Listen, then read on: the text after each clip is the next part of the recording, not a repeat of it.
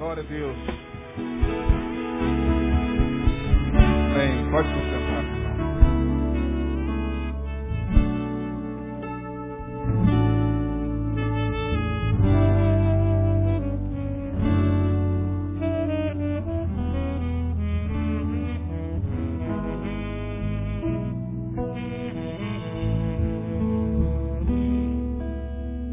Meus irmãos, há cerca de um mês atrás, aproximadamente, eu fui convidado por um pastor, amigo meu, para falar na sua igreja.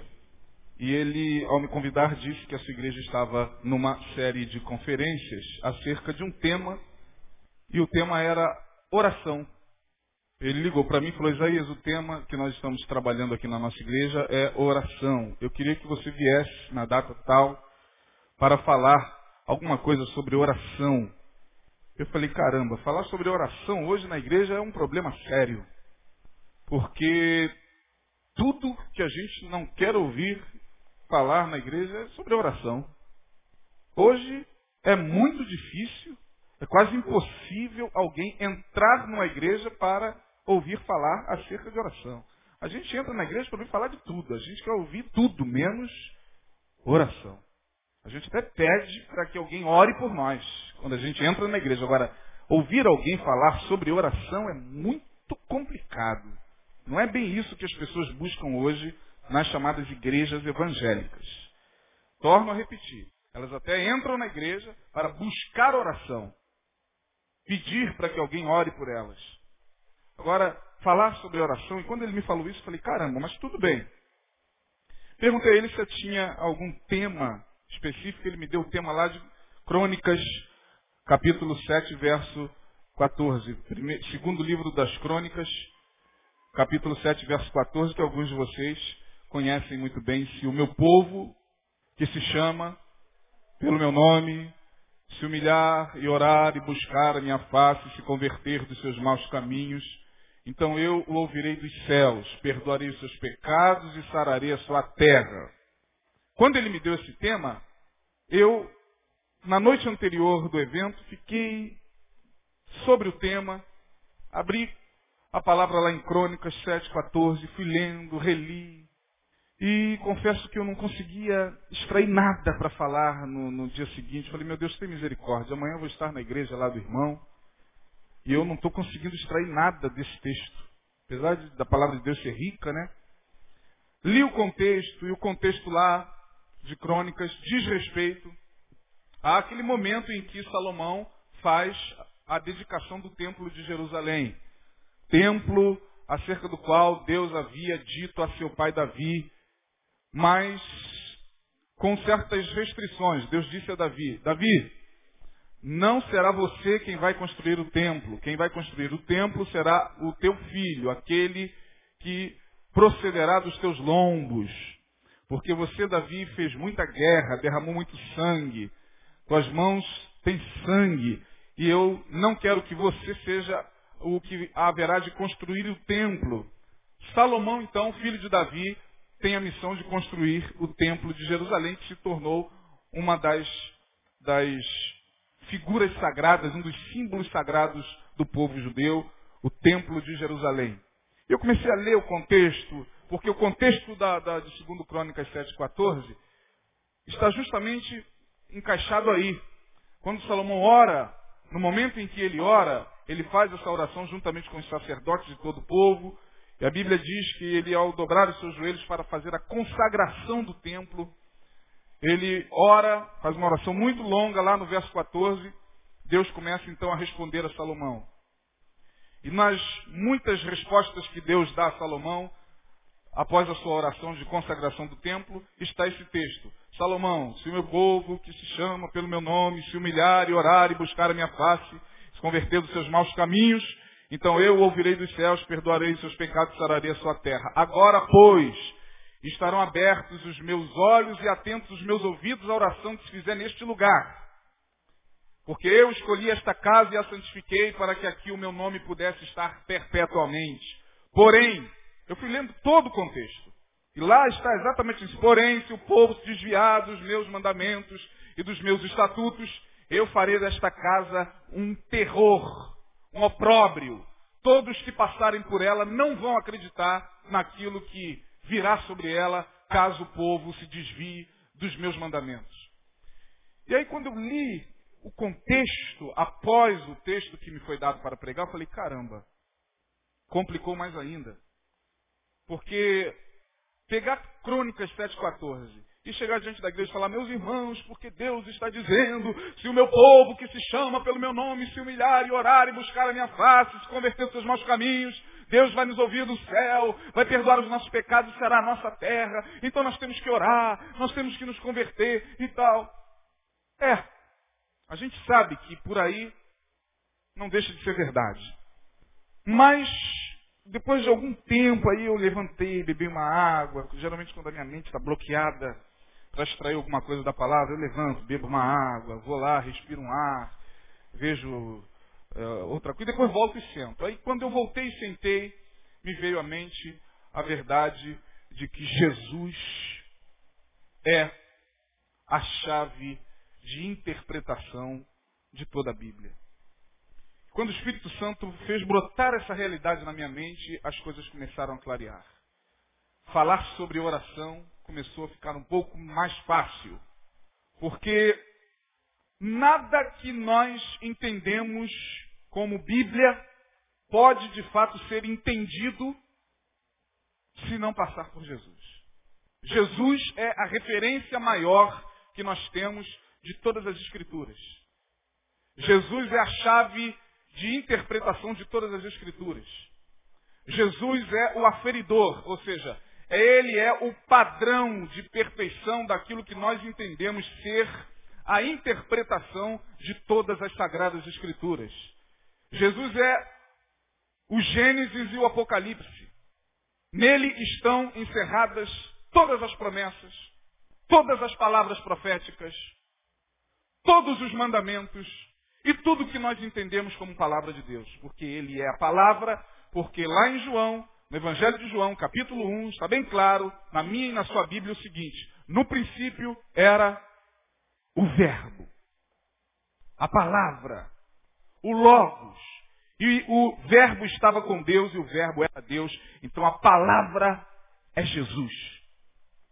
E se nós não entendermos isso, que a palavra é Jesus, que ele é a encarnação da palavra, que ele é aquele que faz em si mesmo a interpretação de toda a Bíblia, a gente vai ficar confuso diante de alguns textos, sobretudo do Antigo Testamento. De sorte que quem quiser conhecer a Deus tem que conhecer Jesus. Quem quiser entender sobre Deus, principalmente sobre o Deus do Antigo Testamento, tem que passar por Jesus.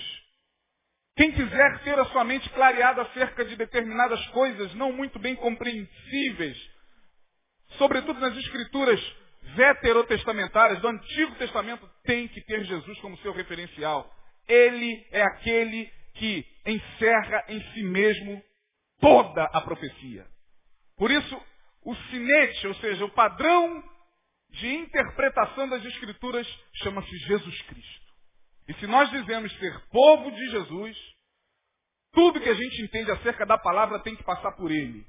Todos os padrões de comportamento, de atitude, em relação à vida, em relação ao próximo, em relação a Deus, em relação a, a, a, a si mesmo, em relação à a, a, a, a biodiversidade, tudo está em Jesus.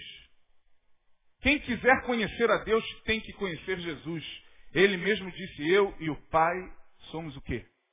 Um. Tomé, ainda não entendendo muito bem essa, essa, é, essa, esse cumprimento da profecia em Jesus, lá no Evangelho de João, Tomé, com dúvidas, pergunta a Jesus o seguinte: Senhor, mostra-nos o Pai. E Jesus olha para Tomé e diz: Tomé, tu estás há tanto tempo comigo, e ainda pergunta, mostra-nos o Pai. Quem vê a mim, vê o Pai. Eu sou o Pai encarnado. Qualquer verdade que se promulgue acerca da pessoa de Jesus, que não seja a verdade de que ele é o Pai encarnado, de que ele é a palavra encarnada, de que ele é a profecia encarnada, de que ele é o princípio e o fim, não é verdade do Evangelho. Eu sou o alfa, ele mesmo disse, e o ômega, o princípio e o fim. Acabou. Então, quando você não estiver se relacionando muito bem com o Deus do Antigo Testamento, como muitas vezes a gente se encontra com alguns irmãos, eu não consigo entender, o Antigo Testamento parece ser uma Bíblia. Não, é a mesma palavra, tendo o seu cumprimento em Jesus. Porque Jesus é a chave de interpretação de toda a Bíblia. Jesus é o meu Salmo noventa e um, Jesus é o meu Salmo vinte e três, Jesus é...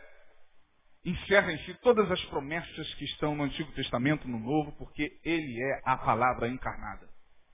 Quando essa realidade brotou na minha mente, como o assunto era sobre oração, eu não pude me conter. E aí comecei a escrever algumas coisas sobre oração, sobretudo tomando Jesus como referência. Porque Jesus fala sobre oração. E quando ele fala sobre oração, que é o tema que me foi proposto lá pelo pastor, ele fala de algumas realidades que ele, Jesus, entende e ensina aos seus discípulos acerca da oração. Lá em Mateus, quero, por favor, que você abra a sua Bíblia, você que trouxe a sua Bíblia, obviamente, queira abri-la, por favor, em Mateus, capítulo de número seis. Nós vamos tecer em rápidos comentários essa palavra. Mateus, capítulo seis. Abra a sua Bíblia, por favor. A partir do verso de número cinco, a oração ensinada por Jesus, a oração segundo o entendimento de Jesus, a oração vista pelo ângulo de Jesus. Mateus seis, cinco, Jesus falando para uma multidão, começando no capítulo cinco, o Sermão da Montanha, terminando no capítulo sete, parte do Sermão da Montanha está aqui. Parte do Sermão da Montanha ele dispensa para a oração e ele diz o seguinte: quando orares, não sejas como os hipócritas, pois se comprazem em orar em pé nas sinagogas e as esquinas das ruas, para serem vistos pelos homens.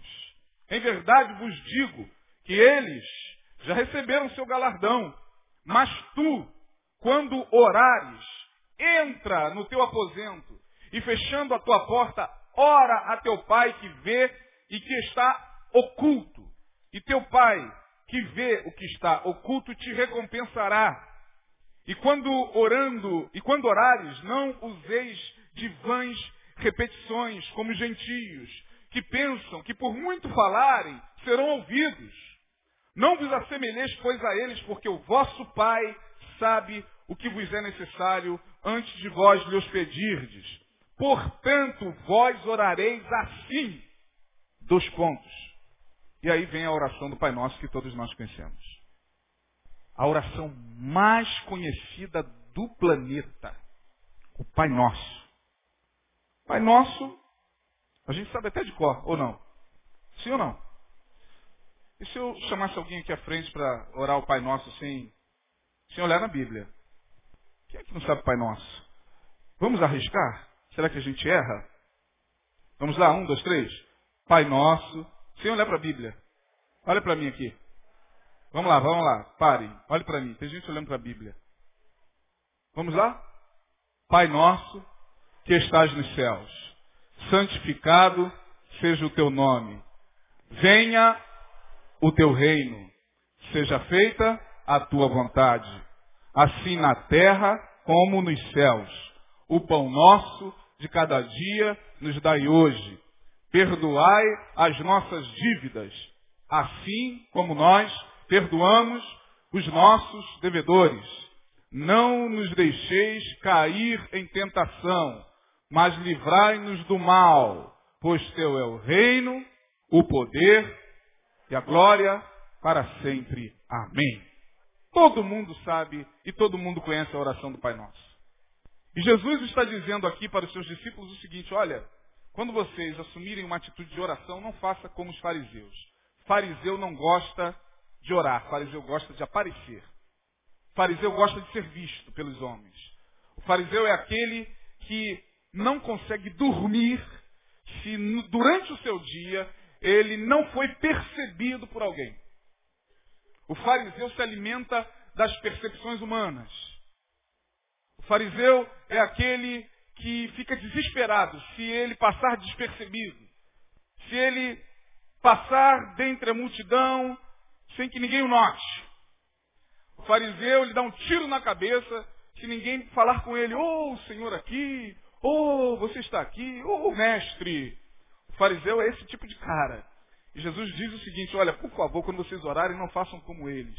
Porque eles adoram orar de pé nas sinagogas. E esse de pé não é a atitude de ficar de pé, não.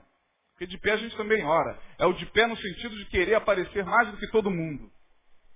É de se colocar acima dos demais para orar. Era assim que eles faziam nas sinagogas. Ó Jeová eterno. Ele ora igual o Inri. O fariseu ora igual o Inri. Ó Pai. Ai, amado. É, a oração de fariseu é a oração do Inri Cristo. E Jesus diz isso. Olha, eles adoram aparecer. Adoram ser vistos pelos homens. E aí, que galardão tem? Já receberam o seu galardão? Porque depois da oração vai todo mundo lá falar com eles. Olha que oração bela, senhor fariseu. Como o senhor ora bonito. Que palavras maravilhosas, rebuscadas, lindas. Jesus falou, não faça isso. Quando vocês orarem, orem dessa forma, Pai Nosso que está no céu. Que oração linda, né? Tão linda, tão linda que a gente não está nem um pouco acostumado com ela no dia a dia. É tão simples a oração de Jesus que a gente, porque não está mais acostumado com simplicidade na igreja, a gente esquece dessa oração. De tão simples ela se tornou complexa. O Evangelho é simples. Mas quem hoje quer alguma coisa simples na igreja? Quem hoje quer viver um Evangelho com simplicidade? Quem? Se a oração do Pai Nosso está embutida nesse contexto de simplicidade, para que eu quero essa oração? Eu prefiro as orações mais rebuscadas. Eu prefiro caçar na Bíblia algum modelo de oração mais bonita. Agora o pastor me deu lá uh, o versículo de Crônicas, capítulo sete, verso quatorze. Mas eu tive que pegar aquilo e contextualizar em Jesus. Não tinha como pegar aquele texto e falar sobre oração se não pegasse Jesus como referência. A referência de Jesus sobre oração é essa aqui que nós lemos. Pai Nosso. Vamos analisar a essência da oração. Pai Nosso. Começa exatamente assim. O que é isso, Pai Nosso? Pai Nosso fala da percepção profunda da universalidade de Deus. O Pai não é exclusividade de um povo. O Pai agora, em Jesus, não era mais só dos judeus. Ele era o Pai de todas as nações. Ele não era mais o Pai que se manifestava a um povo exclusivo. Agora o Pai deixou de ser individual, se tornou coletivo. Agora o Pai é nosso. Jesus começa quebrando os padrões estabelecidos há séculos pelo judaísmo. Há séculos pelo judaísmo. O Pai agora é nosso. O Pai é universal. Ele não é exclusividade de um povo, de uma tribo, mas o Pai se revela a todos. E Jesus Cristo é esse sacerdote eterno segundo a ordem de Melquisedeque. Ou seja, Jesus é aquele que era, que é e que há de vir, e que antes de todas as coisas já existia, como Pai, no Pai, gerado pelo Pai, glorificando o Pai, manifestando o Pai, revelando o Pai e adorando o Pai. Pai nosso que estás nos céus. Santo que estás nos céus. Pai nosso. Que estás aonde, gente? Que estás nos céus. O céu fala desse reino espiritual de grandeza eterna. O céu é o reino que pode se formar dentro da mente de todo aquele que tem a mente de Cristo. O céu não é só um lugar para onde nós vamos quando a gente morrer. O céu não é só um lugar para onde nós vamos quando a gente, quando Jesus vier nas nuvens nos buscar. O céu fala do lugar onde Deus está, porque o Pai está nos céus. E os céus pode ser construído dentro do teu coração. Porque o reino de Deus, disse Jesus, ele não vem com aparência exterior. Ele não está ali, não está aqui, não está lá, nem acolá. Ele está dentro de vós. Se ele está dentro de vós, dentro de vós pode haver um céu. Pai nosso que estás nos céus. Esse reino que não é feito de bebida, nem de comida, mas de alegria no Espírito Santo. O céu é a alegria de Deus no coração. O céu é poder dormir em paz, sabendo que o Pai que está nos céus está no coração. O céu é algo extremamente interno, é intrínseco. Como também o inferno. A gente não precisa pregar sobre o inferno hoje e falar, olha, o inferno é um lugar para onde você, pecador, que entrou aqui hoje, irá, se você não aceitar a Jesus, porque tem gente que já entra com o inferno dentro. O inferno ou céu é aquilo que a gente constrói dentro. Porque a realidade do que a gente vê fora é a realidade do que se é dentro. Portanto, quando a gente olha para o mundo e diz, esse mundo está o inferno, provavelmente esse inferno já se estabeleceu dentro do coração. O Pai está nos céus porque o Pai está no coração de todo aquele que o adora. De, toda, de todo aquele que o invoca em espírito e em verdade. Ele é Pai universal, que não é exclusivo de um povo, e que está no coração de todo que o invocar em espírito e em verdade. E buscar-me-eis e me achareis, quando me buscardes de todo o vosso coração. Quem busca, faz nascer o céu dentro de si. Santificado seja o teu nome. Olha, durante muito tempo, eu ouvi o seguinte, não podemos tomar o nome do Senhor nosso Deus. Quem lembra disso? Aliás, isso está lá nos Dez Mandamentos, né? Não tomarás o nome do Senhor teu Deus em vão. Aí eu, novo convertido, recém-batizado, o que, que eu entendia? Eu entendia que tomar o nome do Senhor Deus em vão era falar, ai meu Deus. Por exemplo, quando eu estava assistindo o jogo do meu time, vai fazer o gol, vai fazer o gol, vai fazer o gol, vai fazer o gol. Ai, meu Deus. Ai, tomei o nome do Senhor Deus em vão. Tem misericórdia de mim. Meu Deus. Olha, cuidado. A gente era divertido. Cuidado, não fale o nome de Deus em vão, meu filho. Porque religiosamente é assim que se ensina. Você está andando na rua, dá uma topada. Ai, meu Deus. Claro que muito dificilmente você fala isso. Mas quando fala, ai, meu Deus, ai, tomei o nome de Deus em vão. Não. Tomar o nome de Deus em vão é não santificar o nome de Deus na vida. Quando Deus não consegue ser glorificado na tua vida, quando você fala sobre Deus, quando você ah, grita, aliás, aliás, a nossa boca hoje está cheia de Deus. É Deus para lá, Deus para cá. A gente liga a televisão, é Deus de um lado, Deus de outro, é Deus em tudo quanto é lugar. Deus está na boca de todo mundo. O problema é que ele não está sendo santificado. Quando Jesus fala, santificado seja o teu nome, Jesus está dizendo o seguinte, santifica o teu nome na minha vida. Porque falar de Deus é uma coisa, viver Deus é outra totalmente diferente. Falar de Deus tem a ver com as aparências, tem a ver com o impressionismo coletivo. A gente chega aqui e fala de Deus, todo mundo se arrepia, aplaude, aleluia! Glória, que coisa maravilhosa, que pregador maravilhoso! O problema é santificar Deus na vida, irmão. O nosso problema é justamente essa frase aqui, santificado seja o teu nome. Não tomar o nome de Deus em vão significa cantar sobre Deus, falar sobre Deus, pregar sobre Deus e não viver Deus nem um pouco. Quando Deus precisa ser vivido, sobretudo nas nossas interioridades, nos nossos relacionamentos diários. E vocês já cansaram de aprender isso aqui. Santificar o nome de Deus é fazer com que Deus seja visto através dos teus olhos.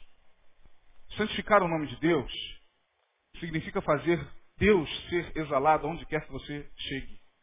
Santificar o nome de Deus significa você levar o bom perfume de Cristo aonde quer que você vá. E não o odor fétido da religião podre que nós abraçamos muitas vezes. Santificado seja o teu nome. Venha o teu reino.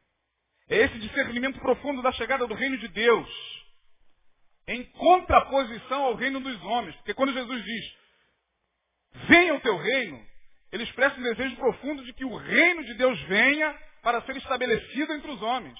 Porque ele percebe que ao seu redor, o que a religião dos fariseus da sua época houvera feito, era simplesmente erguer reinos de homens.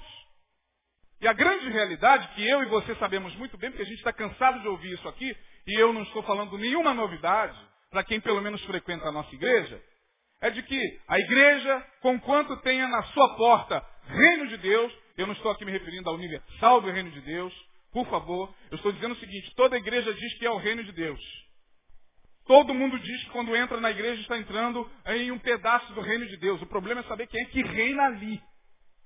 O problema é saber quem é que reina ali, se é Deus mesmo, ou se é o pastor, ou se é o bispo, ou se aquele reino é um reino de súditos, que estão à mercê da vossa majestade que está no púlpito, da vossa majestade que está à frente da oração, da vossa majestade que está à frente do departamento. O problema é saber se de fato Deus tem estabelecido o seu reino no nosso meio. Porque o que nós vemos são reinos humanos. E reinos que são construídos com glória. Glória de Nabucodonosor. Veja o que eu construí. Olha a minha construção. Alguns camaradas botam até o seu nome com neon, para que a memória do seu nome seja perpetuada de geração em geração. Aquilo ali não é reino de Deus, nem aqui e nem em outra geração. É reino humano. Venha o teu reino. Esse clamor de Jesus é para que o reino de Deus de fato chegue, com todas as implicações do reino de Deus. Mas Jesus, quando fala do reino, ele diz: o reino de Deus não vem com aparência. Jesus fala isso. O reino de Deus não vem com aparência. Ele não vem com neon. Ele não vem com um, uma fileira de querubins e serafins tocando uma trombeta dizendo: está chegando o reino de Deus. Papapam, papapam. O reino de Deus está chegando. Jesus falou: não vem assim. O reino de Deus não vem com aparência humana. O reino de Deus é invisível, porque ele acontece no ser. Ele acontece no coração. Por isso que Jesus disse: cuidado, porque quando disserem o reino está lá, o reino está lá, corra para lá, fique no mesmo lugar que vocês estão. Porque o reino não vem com aparência exterior. O reino de Deus não será estabelecido com alaridos. O reino de Deus será estabelecido no coração de todo aquele que nesses dias se abrir para isso. Vem o teu reino, diz Jesus, porque de reinos humanos nós já estamos cheios. De reis e sacerdotes, a igreja evangélica já está lotada. É uma briga para ver quem é que consegue ser rei. Quem é que, com, com, uma briga para ver quem consegue um pedaço desse reino. É uma briga aberta para conseguir ser percebido nesse reino que não tem nada a ver com o reino de Deus. É por isso que eu disse aqui no começo do culto que viver o Evangelho segundo Jesus é muito difícil. A gente vive o Evangelho segundo qualquer outra coisa que por aí se apresenta. Menos o Evangelho de Jesus, porque é difícil, é estreito. É estreito. Venha o teu reino. Seja feita a tua vontade, assim na terra como nos céus. É a ideia de que os homens são livres para escolher entre a sua vontade e a vontade de Deus. Porque se eu me percebo no reino de Deus, eu tenho que lutar contra as minhas vontades para fazer a vontade de Deus. Eu não posso fechar questão com Deus e, e, e afirmar o seguinte: olha, Senhor, eu sinto muito, eu sei que o reino é teu e a tua vontade precisa ser feita, mas eu prefiro fazer a minha. Se o Senhor quiser me receber assim, o Senhor me recebe. Se não, esse é o pensamento coletivo. Vontade de Deus? Que vontade de Deus o quê? Seja feita a tua vontade assim na terra como no céu. Essa ideia de que nós somos livres para escolher. Temos volição, temos vontade. Uma vontade que muitas vezes luta contra a vontade de Deus.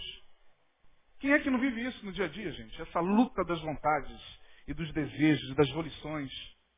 Jesus está dizendo: olha, venha o teu reino, seja feita a tua vontade assim na terra como no céu. Ele sabe que só quando tivermos a redenção final do nosso corpo e do nosso espírito é que a vontade de Deus será feita. Na terra, que é o nosso corpo, e no céu, que é o nosso espírito. Enquanto a gente estiver aqui nesse mundo, nós viveremos nessa guerra constante entre a vontade de Deus e a nossa vontade. Que nem sempre, quase sempre, é a vontade de Deus. Ninguém quer a vontade de Deus. Na verdade, se a gente pudesse fugir da vontade de Deus, a gente fugiria. Porque muitas vezes a vontade de Deus irá contrapor a nossa vontade. Deus, fale-me tudo, menos a tua vontade. Mostre-me o que o Senhor quiser me mostrar, menos a tua vontade, por favor. Eu tenho pavor da tua vontade. Eu não sei o que poderá vir sobre a minha vida se o Senhor revelar a tua vontade sobre mim. Por favor, Senhor, não fale a tua vontade para mim. O pão nosso de cada dia dá-nos hoje. Pão fala da basicalidade, essencial, provisão. Olhai para os pássaros, não andeis ansiosos. Paulo vai dizer, aprendi a contentar-me com o que tenho. Eu sei ter em abundância e sei também viver na escassez. Tudo posso naquele que me fortalece. Sabedores de que o pão, sendo essa provisão essencial, nunca vai nos faltar. O pão nosso de cada dia dá-nos hoje. A oração que Jesus ensinou é essa. O pão nosso. Senhor, permita que a tua provisão diária esteja sobre a minha vida. Por isso que ninguém ora o Pai Nosso. Eu estou afirmando aqui diante de Deus. A gente não ora o Pai Nosso. A gente não quer saber dessa oração tão singela. Porque hoje, se a gente fosse orar o Pai Nosso, a gente oraria de uma forma completamente equivocada. Pai meu, não nosso, porque o egoísmo no nosso meio chegou a um nível tal. Pai meu, seja feita a minha vontade. Pão nosso, de repente, a gente mudaria o carro nosso de cada dia dá-nos hoje, a casa nossa, a mansão nossa, a conta bancária nossa, cada dia dá-nos hoje. Talvez a gente oraria assim. Pão é muito essencial, é muito básico. Afinal de contas, Deus te chamou para ter mais, irmão. Para comer o melhor dessa terra. Só pão não. Só que o pão aqui fala da provisão. Que pode ser um pão, pode ser aquele dinheiro que chega naquela hora que você menos está esperando. Aquele irmão que bate a sua porta. Naquele momento de dificuldade que você se encontra e diz, meu irmão, Deus falou para vir aqui e te abençoar. É aquela passagem que alguém sentiu no coração de pagar para você. É aquela roupa que você recebe. É aquela calça que você recebe, novinha. Você, puxa vida, eu estava precisando de calça mesmo. É aquele sapato que chega de uma forma providencial. Isso é o pão nosso. É aquele livramento que você recebe básico do dia a dia. Esse é o pão nosso. É aquilo que não faz você perecer pelo caminho. E Jesus, quando ora, nos ensina a pedir o pão nosso. O que passar disso é de procedência maligna. O que passar do pão nosso, o que passar da provisão de Deus é de procedência maligna. Ou a provisão de Deus, ou aquilo que o nosso coração deseja, que nem sempre tem a ver com a provisão de Deus. O pão nosso é o sustento diário. O pão nosso é a certeza de que você não vai sucumbir diante da crise que se instalou no nosso mundo. O pão nosso é aquele que vai te sustentar mesmo estando você desempregado. O pão nosso nunca irá faltar na mesa daquele que entende isso aqui, que se contenta com isso aqui. Ah, pastor, se contentar com isso é muito pouco. Ah, pastor, pelo amor de Deus, se contentar com a oração do Pai Nosso, você está de brincadeira. O que que há? Esse camarada aí chamado Jesus... Camarada não tem visão para fazer uma oração tão simples como essa. Pão nosso de cada dia dá-nos hoje. Que isso? Eu quero é desbravar essa terra e comer o melhor dela. Que isso? Esse camarada chamado Jesus? Ah, não. Isso é muito básico. Eu vou repetir. Olhem para mim. O Pai Nosso é muito básico. Por isso a gente não quer. Jesus nunca nos prometeu muito, mas sim o necessário para a nossa sobrevivência. Olheis, é, olhais para as aves dos céus, porque elas não trabalham, nem cegam. Olhe para os lírios dos campos, nem Salomão em toda a sua glória se vestiu como eles. Pergunta, quem hoje quer isso? Na igreja evangélica brasileira e mundial. Faz um congresso hoje, faz dois congressos. Em um deles você fala, meus irmãos, estaremos analisando a vida de Jesus e como ele nos ensinou a viver. e com o que ele nos ensinou a sobreviver. E faz um outro congresso dizendo: a unção da prosperidade que fará com que você coma do melhor dessa terra e vê qual dos dois vão, vai encher mais. Pega um congresso e fala de Jesus, e pega um outro congresso e fala sobre a bênção de Abraão, a de Isaac, a de Jacó, a prosperidade de Abraão, a fé de Abraão, é, na fé de Gideão, na fé, é, sei lá de quem, de Jacó. Tá.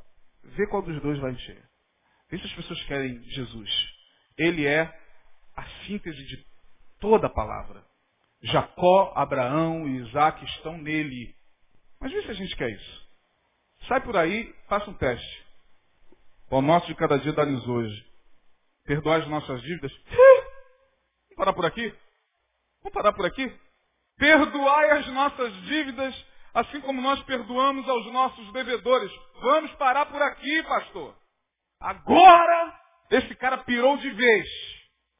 Eu perdoar a quem me tem ofendido. Eu perdoar a quem me humilhou. Eu per... perdoai as nossas dívidas, assim como nós perdoamos aos nossos devedores. Tá de brincadeira.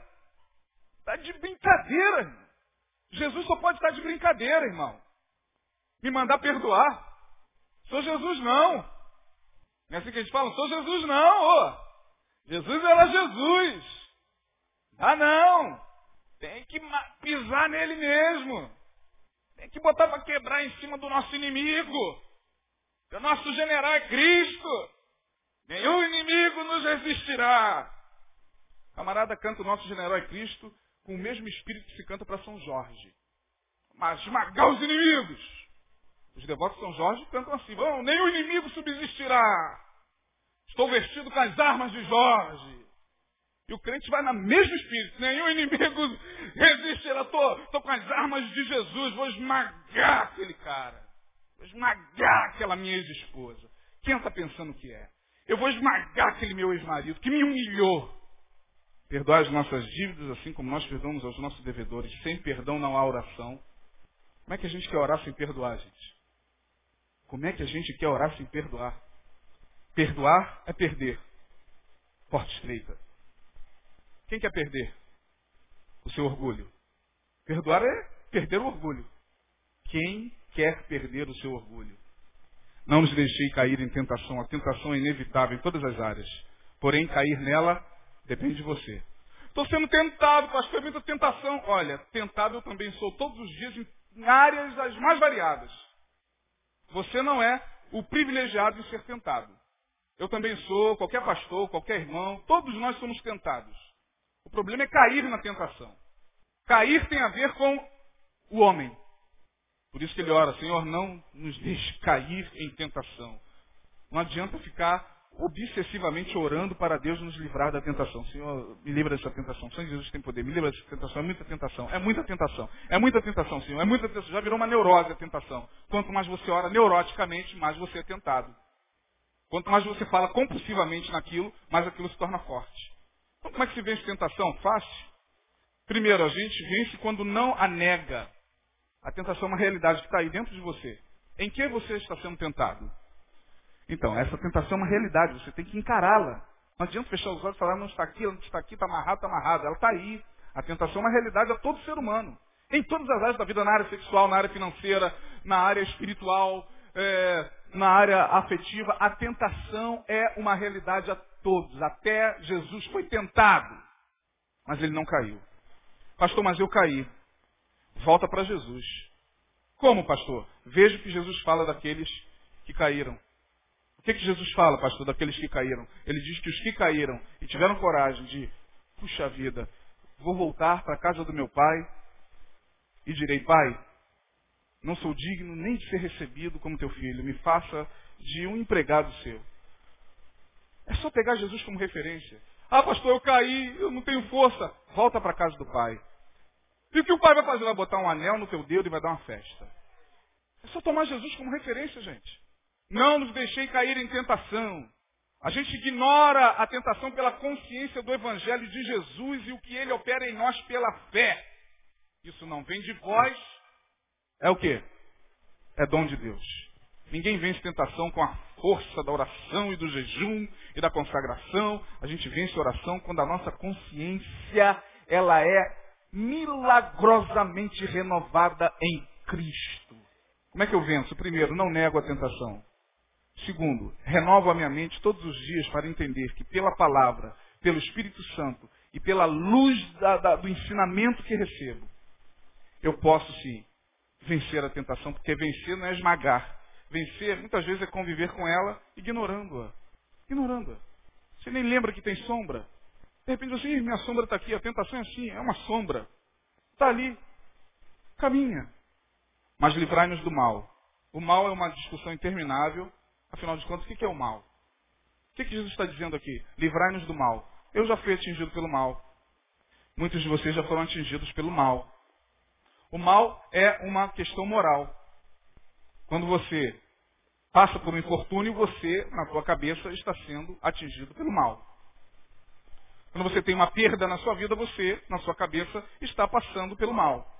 Quando alguém, servo de Deus, é atingido por um carro, por uma bala perdida, na cabeça de cada um de nós, esse camarada foi atingido pelo mal. Só que o mal a que Jesus se refere não é esse mal que mata o corpo. E vocês já aprenderam aqui, o pastor é, ministrou sobre esse, sobre esse texto um domingo pela manhã, umas, uns quatro domingos. Não temeis aqueles que matam o corpo e não podem fazer mais nada. Temei aquele que faz de fato o mal. E é desse mal que Jesus pede. O Senhor nos livra do mal que pode atingir a alma e lançar a minha alma na escuridão, na perdição da porta larga. É desse mal que Jesus está dizendo. Não é do mal da vida. E Jesus não foi, li... não foi libertado do mal da vida. Pegaram Jesus, cuspiram Jesus, bateram Jesus, mataram Jesus, crucificaram Jesus. E aí, ó, como é que Jesus então fez uma oração e Deus não lhe atendeu? Porque ele orou, livra-me do mal. E passou por tudo aquilo. O mal não atingiu a sua alma. Em momento algum. Atingiu seu corpo, mas nunca sua alma. O Senhor te guardará de todo mal. Salmo cento e vinte e um. Ele guardará a tua entrada e a tua saída. A gente pode entender esse versículo como a gente quiser entender. Ah, o Senhor está dizendo que vai guardar a minha entrada e a minha saída. Então, quando eu for sair de casa, o Senhor está guardando a minha saída. E quando eu estiver entrando em casa, o Senhor está guardando a minha entrada. Eu já consigo interpretar isso de uma forma mais abrangente. Ele guardará a tua entrada nesse mundo e a tua saída desse mundo. Fica melhor, não fica? Porque ao longo da nossa entrada e até o intercurso, né, no intercurso e até a nossa saída do mundo, que é a nossa morte física, quantos maus não nos atingem, irmãos? Quantos maus não nos atingem? Não é desse mal que Jesus está dizendo. Ele está falando desse mal maior, que atinge a alma, a essência. Jesus está dizendo aqui, Senhor, livrai-nos do mal. Não permita que o mal atinja a minha essência, ainda que ele atinja a minha carne. Teu é o reino, o poder e, e a glória para sempre. Ele será tudo em todos. Quando o poder, a glória e o reino forem dele, então ele será tudo em todos. Enquanto o poder, a glória e o reino forem nossos, Deus nunca poderá reinar. Teu é o poder. Jesus está deixando bem claro isso, Senhor. Teu é o poder. Ele, como filho de Deus, não ousa nem dizer que dele é o poder. Ele, como filho de Deus, não ousa nem dizer que dele é a glória. Eu não vejo Jesus em momento algum nos evangelhos mostrando glória humana. Jesus não gostava nem de ser chamado de bom. Como a gente adora. Ah, você é tão bom. Nem tanto. É o Senhor que faz essas coisas, né? É a glória. A gente adora ser chamado de bom. A gente se engana a ponto de achar que a gente é bom. Um jovem chega perto de Jesus e diz, bom mestre, o que farei para herdar a vida eterna? Lembra da resposta de Jesus? Por que você me chama de bom? Não há ninguém bom, senão o Pai que está nos céus. Como a gente adora ser visto como bonzinho. Como a gente adora, se engana a distribuir presente no Natal. Cafuné na cabeça do filhinho. E aí lá dentro do coração, como eu sou um pai bonzinho. Leva a bolsa de compra para o necessitado. Ah, Isaías, como você é bom. E a gente vai se deixando enganar por essa sedução do ego, a porta larga. Jesus nunca quis que o poder, a glória e o reino fossem dele enquanto ele aqui esteve. Você nu- nunca verá nos evangelhos Jesus atraindo glória, poder e reino aqui nesse mundo. Pilatos chega perto dele e diz, mestre, mestre não. E diz, ô Jesus, você não diz nada da, daquilo que estão te acusando? Jesus olha para ele e diz, o meu reino não é. Quem lembra? Quem? Desse mundo. Hoje, a gente bota a cara como evangélico e diz, o meu é desse mundo. Jesus diz, o poder que me faz fazer todos esses sinais é do Pai que me enviou. Olha os evangelhos, irmãos. Leia os evangelhos. Jesus é a referência de toda a Bíblia. Leia os evangelhos. É o Pai que me enviou. Essa doutrina não é minha, mas é do Pai que me enviou. É do Pai que me enviou, é o Pai que me enviou, é, não, é o Pai que me enviou, o Pai que me enviou, o Pai que me enviou. As obras que faço, não as faço por mim mesmo, mas o Pai que me enviou, é o Pai que me enviou. Jesus dá a glória o tempo todo para Deus. E o que, que a gente faz hoje? A gente chega numa igreja e se essa igreja não reconhecer o nosso potencial, afinal de contas, eu cheguei aqui em Betânia e eu tenho potencial, já fui ministro de louvor na outra igreja, já fui pregador da palavra, eu toco muito bem, não é possível que não vão reconhecer-me. E a gente às vezes sai chateado, por quê? Porque não nos reconheceram naquele lugar. E Jesus está dizendo, olha, você quer galardão humano, você está lutando por galardão humano, você vai se decepcionar, você vai se cansar, você vai se, se, se fadigar. Toma Jesus como referência, toma o Pai Nosso como referência, irmão. Por favor. Eu sei que essa palavra não está sendo absorvida por todos. Sei perfeitamente. Eu sei que a disposição dos corações aqui não é a mesma para receber uma coisa tão banal como essa que Jesus está nos dando aqui. Que banalidade. Que banalidade. Pai Nosso tão banal. O que o pastor veio nessa noite lembrar do Pai Nosso?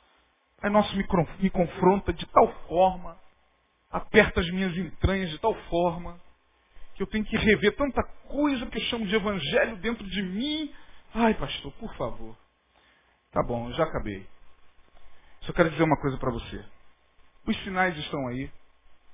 O mundo caminha para um desfecho. As nações, os reis da terra, os governantes, já sabem perfeitamente que o mundo já está em colapso. O mundo já está em colapso. Dentro de muito pouco tempo, banco, dinheiro, ouro, não vai representar mais nada. Não vai representar absolutamente mais nada. Quem tem ouvidos para ouvir, ou se quem viver, verá. E vou falar com o apóstolo Paulo, eu cuido que eu tenha o Espírito Santo.